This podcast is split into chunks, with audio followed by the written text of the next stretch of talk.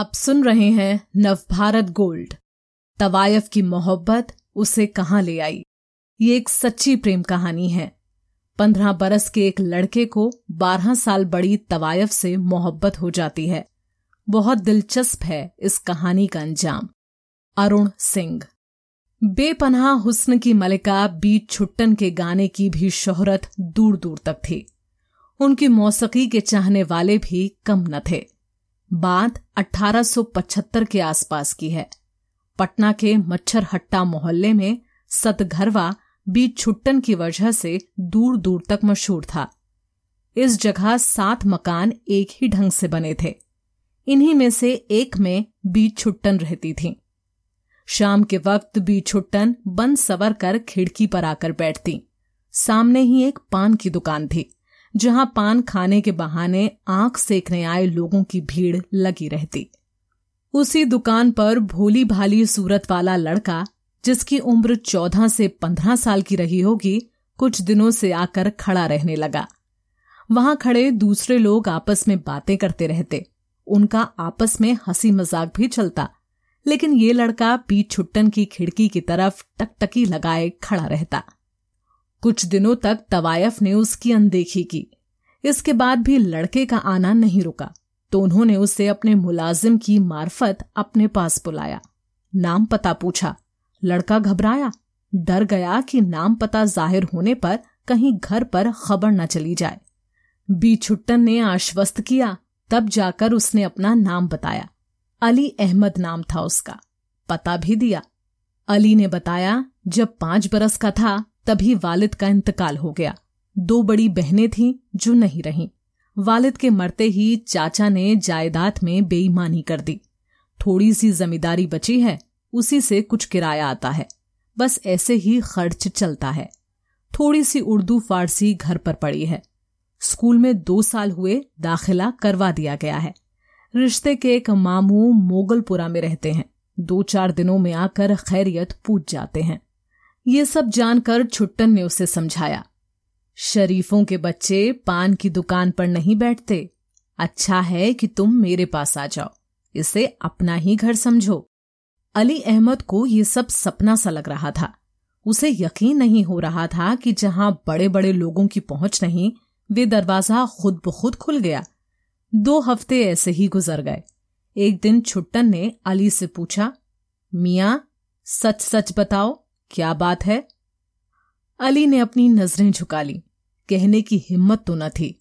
सिर्फ़ ये कहा कि हर वक्त आपके पास बैठे रहने को जी करता है। घर पर मन नहीं लगता और पढ़ने का भी जी नहीं करता। जब छुट्टन ने पढ़ाई के बारे में पूछा तो पता चला कि पैसे ना होने की वजह से स्कूल से नाम भी कट गया था। छुट्टन ने अली को डांटा। कहा, मेरी मोहब्बत हासिल करने की पहली शर्त तो ये है कि जी लगाकर पढ़ना शुरू करो। रोज़ाना स्कूल जाओ। अंग्रेज़ी और गणित के लिए एक अच्छा मास्टर रखो। जो खर्चे होंगे मैं दूँगी। रात में पढ़ो, सुबह उठकर पढ़ो। शाम में मेरे पास डेढ़ दो घंटे के लिए चले आओ। अली रुपए लेने को तैयार नहीं थे। तब छुट्टन ने कहा, अगर मुझे अपना समझते हो तो रुपए लेने से इनकार ना करो। और बोली, अब स्कूल में दोबारा नाम लिखवा लो। अच्छा उस्ताद भी रख लो और स्कूल की सब किताबें खरीद लेना। दूसरे दिन अली आए तो छुट्टन ने कैफियत पूछी। अली ने स्कूल के दाखिले की रसीद दिखलाई। खरीदी हुई किताबों की रसीदें भी सामने रखती और बताया कि स्कूल के टीचर अगले दिन से रोज़ाना सुबह में दो घंटे पढ़ाया करेंगे। अली कुछ परेशान भी थे। कहने लगे कि अगर अम्मा पूछेंगी कि मास्टर को देने के लिए पैसे कहाँ से आए तो क्या जवाब दूँगा? छुट्टन ने आसान तरकीब बताई।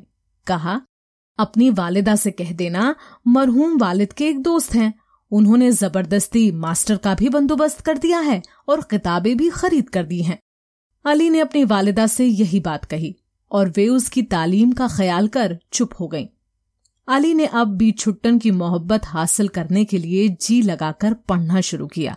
इम्तिहान हुआ तो बड़े अच्छे नंबरों से पास हुए। छुट्टन के यहाँ अली का रोज़ाना आना जाना बना रहा।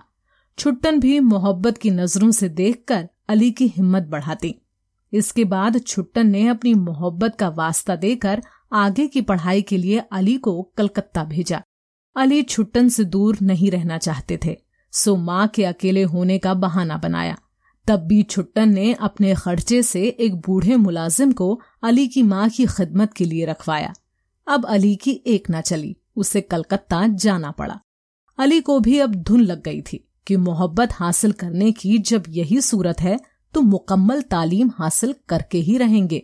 एंट्रेंस का इम्तिहान पास करने के बाद उन्हें भी तालीम में मज़ा आने लगा। दिन गुजरते देर नहीं लगती। चार वर्ष में अली अहमद एफ़ ए और बी ए का इम्तिहान अच्छे नंबरों के साथ पास कर लेने के बाद फिर पटना वापस आ गए। इस बीच भी जब छुट्टियों में आते तो ज़्यादा वक्त बी छुट्टन के यहाँ गुजारने की कोशिश करते। मगर बी छुट्टन कहा करती थी कि घर पर ज़्यादा रहो। अपनी वालिदा के साथ रहकर उनकी देखभाल करो और उनकी खिदमत करना अपना फ़र्ज़ समझो। बीए पास करने के बाद बी छुट्टन की सलाह मानकर अली वकालत की तालीम हासिल करने कलकत्ता चले गए। बी छुट्टन भी कलकत्ता को पटना पर बराबर तरजीह देती रहीं। वे चाहती थीं कि अली उनसे दूर ही रहे। कलकत्ता इसी लिहाज से मौजूद था। अली ने कलकत्ता के कॉलेज में दाखिला लिया और कानून की पढ़ाई करने लगे। अली की वालिदा को अब अली की शादी की फ़िक्र होने लगी थी। रिश्ते तलाश कर इनकी पसंद के लिए पेश किया जाता, मगर अली बहाना बनाकर टाल देते, इतनी जल्दी क्या है? वकालत पास कर लें तो फिर देखा जाएगा। अली का ननिहाल वालों से करीबी रिश्ता था। वे पटना के नज़दीक किसी गाँव में रहते थे। अच्छे खुशहाल थे। उन्हें एक ही लड़की थी, खूबसूरत और पढ़ी लिखी। अली की माँ ने अपने बेटे के लिए शादी की बातचीत का सिलसिला शुरू किया।